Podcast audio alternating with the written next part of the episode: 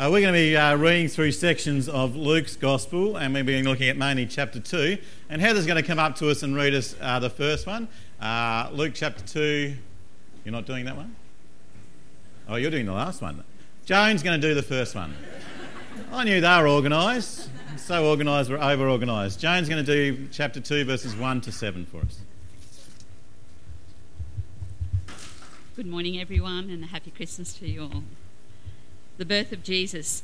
In those days, Caesar Augustus issued a decree that a census should be taken of the entire Roman world. This was the first census that took place when Quirinius was governor of Syria, and everyone went to his own town to register. So Joseph also went up from the town of Nazareth to Galilee, in Galilee to Judea, to Bethlehem, the town of David, because he belonged to the house and line of David. He went there to register with Mary, who was pledged to be married to him and was expecting a child. While they were there, the time came for the baby to be born, and she gave birth to her firstborn, a son. She wrapped him in cloths and placed him in a manger, because there was no room for them in the inn.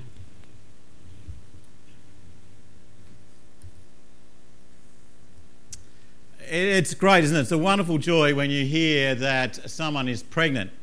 Uh, it, it, really just grabs you, doesn't it? Uh, you get excited for them, you think this is wonderful, and uh, if it's happened to you or you've had a family, it's an amazing joy, isn't it? And the expectation that comes with a baby is phenomenal. Uh, it gets so great that you really get so joyous and excited about it. Uh, all the antenatal classes that you have, and then you go on and you have those pre baby parties that they have these days that look like this. Uh, the baby shower. When I was uh, younger, we had a baby shower. You turned up with a, uh, uh, some nappies and a dummy. These days, they have things that you have to go to Myer and you've got gift registers for them, don't you? Uh, it gets amazing as it all builds up and all gets really excited for it. And then when the baby is born, after all the screaming and the yelling and the pain and the you, you never let me do this ever again the moment, it's joy. The birth of a baby brings joy. Well, the birth of Mary and Joseph's baby would have brought joy as well. Though nothing would have quite prepared them for what they were going to go through. They wouldn't have had antenatal classes.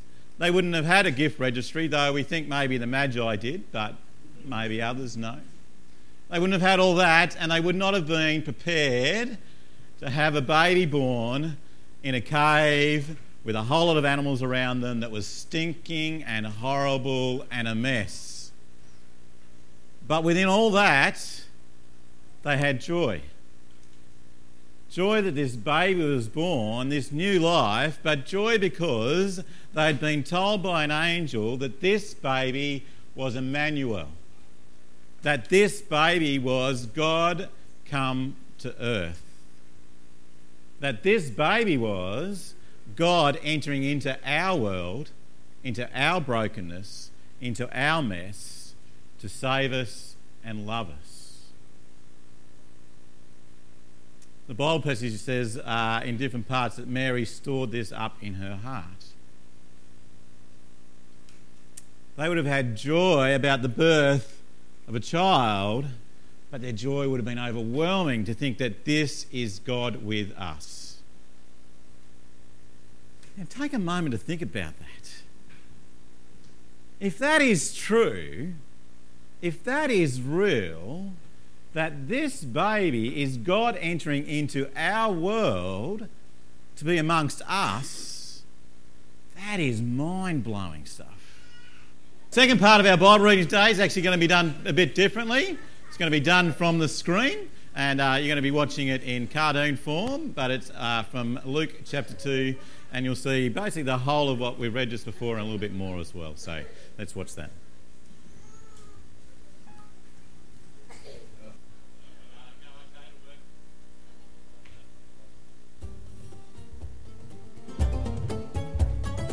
That night, in fields near Bethlehem, some shepherds were guarding their sheep. All at once, an angel came down to them from the Lord, and the brightness of the Lord's glory flashed around them. The shepherds were frightened. But the angel said, Don't be afraid. I have good news for you, which will make everyone happy. This very day, in King David's hometown, a Saviour was born for you. He is Christ the Lord. You will know who he is because you will find him dressed in baby clothes and lying on a bed of hay. Suddenly, many other angels came down from heaven and joined in praising God. They said, Praise God in heaven, peace on earth to everyone who pleases God. After the angels had left and gone back to heaven, the shepherds said to each other, Let's go to Bethlehem and see what the Lord has told us about. They hurried off and found Mary and Joseph, and they saw the baby lying on a bed of hay.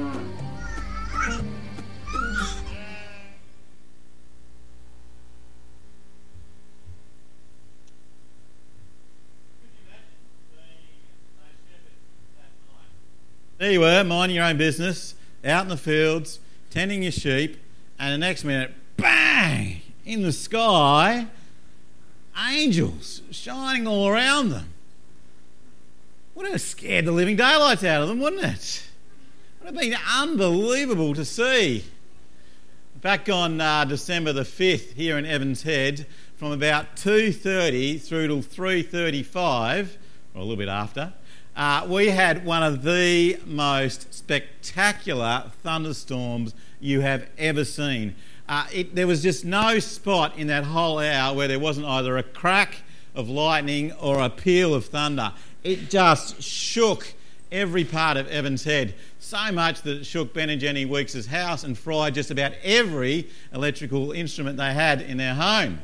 And I was asleep that night, and uh, my family Karina and Hannah, anyway, had lovingly left me and gone on a cruise. Uh, and I was woken up. We have in our bedroom one curtain, then another one, and then some block out curtains. And those curtains could not block out the glory and the sight of that amazing storm.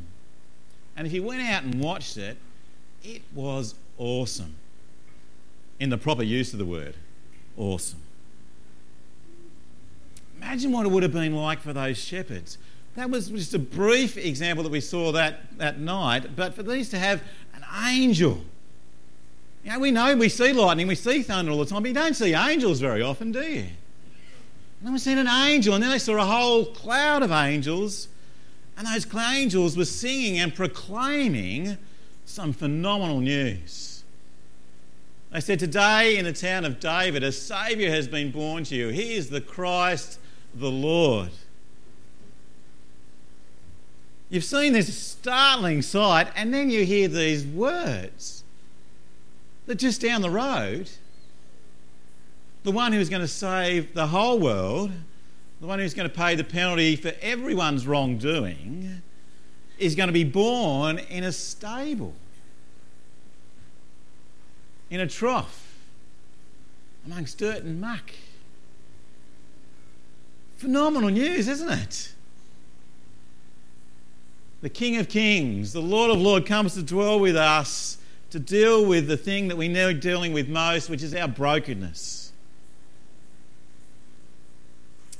And notice what they said to him as well. They said, Do not be afraid. I bring you good news that will bring great joy to all the people. I reckon that's a really good thing to say, isn't it? I would have been scared stiff. I was pretty scared on the night of the lightning display, let alone if it had been an angel. Say, do not be afraid. Because this is great joy. This news of this Saviour is the best news anyone is ever going to hear. The greatest news. That you and I can experience the perfect presence, the perfect peace, the perfect, perfect love of God for all eternity. Because this Saviour, this Jesus, this baby is going to remove the one barrier that stops all of us from experiencing that. And that's our sin, our brokenness, the stuff we do wrong. That's what he's going to do. And that is what is great joy and great news for the whole of the world.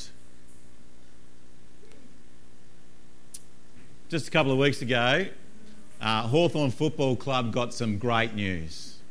Some of you will know that I barrack for Hawthorn. Some of you know I'm very passionate for Hawthorn. Uh, and just a couple of weeks ago, Ruffy, Jarryd Roughead, came out and said that his battle with cancer, that he's been battling for the last 12 months, has been dealt with and he's going to play next year. Woohoo! Yeah! And when the Hawthorn Football Club thought this is their saviour, Ruffy is the only reason we didn't win the grand final for the fourth time in a row this year. Well, that's my reading of it anyway. Now, that was great news, and Ruffy is going to be a great part of the Hawthorn Football Club, but he's not the saviour. He's not even the saviour of the club, and he's not the saviour of the world. Only Jesus is. He is the one who has come into this world to save us, to restore us into that living, loving, perfect, peaceful, restful relationship with God now and for all eternity. That's why it's great news. That's why it's great joy. That's why we celebrate Christmas. And I don't know what type of year you've had. I don't know whether it's been a great year or a mediocre year or a really bad year. Maybe this year has been the year that you've had some really bad news. Maybe it's the year that you've lost someone that you love. Maybe it's been a really, really tough year for you. Well, can I encourage you this morning to hear the words of the angels? Say, don't be afraid. They bring good news that brings great joy that a Saviour, Jesus, has been born so that you can experience His love for eternity. And that's worth celebrating about. I'm going to sing a song about that called Glorious Night. Let's stand and sing that. Reading this morning, uh, Heather's going to read it for us, and uh, it's the last few verses from chapter 2, verses 16 through to 20.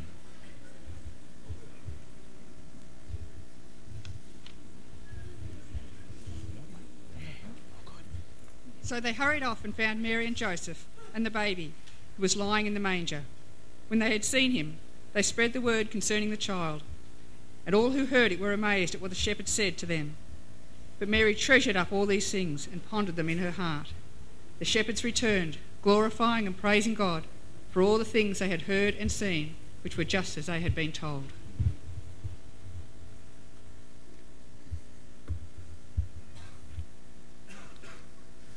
Karina and I are getting a little bit older these days. Uh, that's noticed in a number of different ways. Uh, but one of them that we noticed that mostly is the fact that uh, our children are all grown up. Uh, there's our family. And uh, our kids have gone from those little ones that you used to love and care for, and now they've grown up and they're pretty much launched and they're heading out. Hannah has finished year 12 and she's on her way. And so there's some good news and bad news in that, isn't there? Uh, but one of the things I love about Christmas time is that often when I'm seeing people around the street or I'm talking to them, one of the things they ask me is, So, what are your kids doing now? What are your children doing? And, and I love that opportunity to be able to brag on my kids, I suppose, uh, to tell just how amazing they are and what they have done and the things that they're about to do. It's great news. I love having that opportunity to tell people about how proud I am of my children. Well, when we come to this part in the passage of the Bible, we see that the shepherds go and tell the good news about Jesus.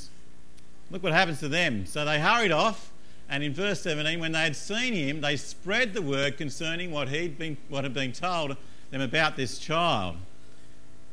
I'm so proud to talk about my kids, and these shepherds were so amazed that they wanted to tell about Jesus.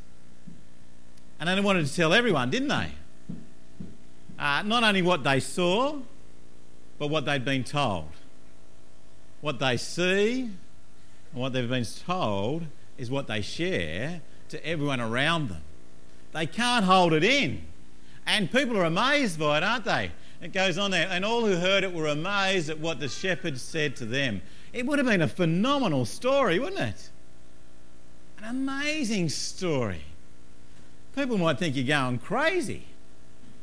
But they've told the story of how angels filled the sky and told them that this little baby is God come to dwell with us, to be our Saviour, and that is great joy, and we will find peace now and for eternity in Him. It's wonderful news, isn't it? They shout it out. They can't hold it in. They want to just speak it everywhere. They want to tell everyone about how amazing this Jesus is. They are celebrating, aren't they? Celebration isn't about just being excited, but it's about telling, isn't it? About speaking it, about shouting it out. And they couldn't hold it in. Look what they did at the end. After they went and they saw Jesus, they continued on as they went home and told everyone as they went. Verse 20 there the shepherds returned, glorifying and praising God for all the things they had heard and seen, which were just as had been told. They couldn't contain it, they had to tell it, to speak it out. That's what celebrating's about, isn't it? That's what it is. It's about being excited about what you see and then being able to tell people about it. And that's what Christmas is about, guys. Christmas is about celebrating, it's about telling people about Jesus. And that's why we do this on, on this, this morning, don't we? That's why we do Christmas Day now, because we want us to remember that and go out and do that. Because just about everything else can cloud that in afterwards, can't it?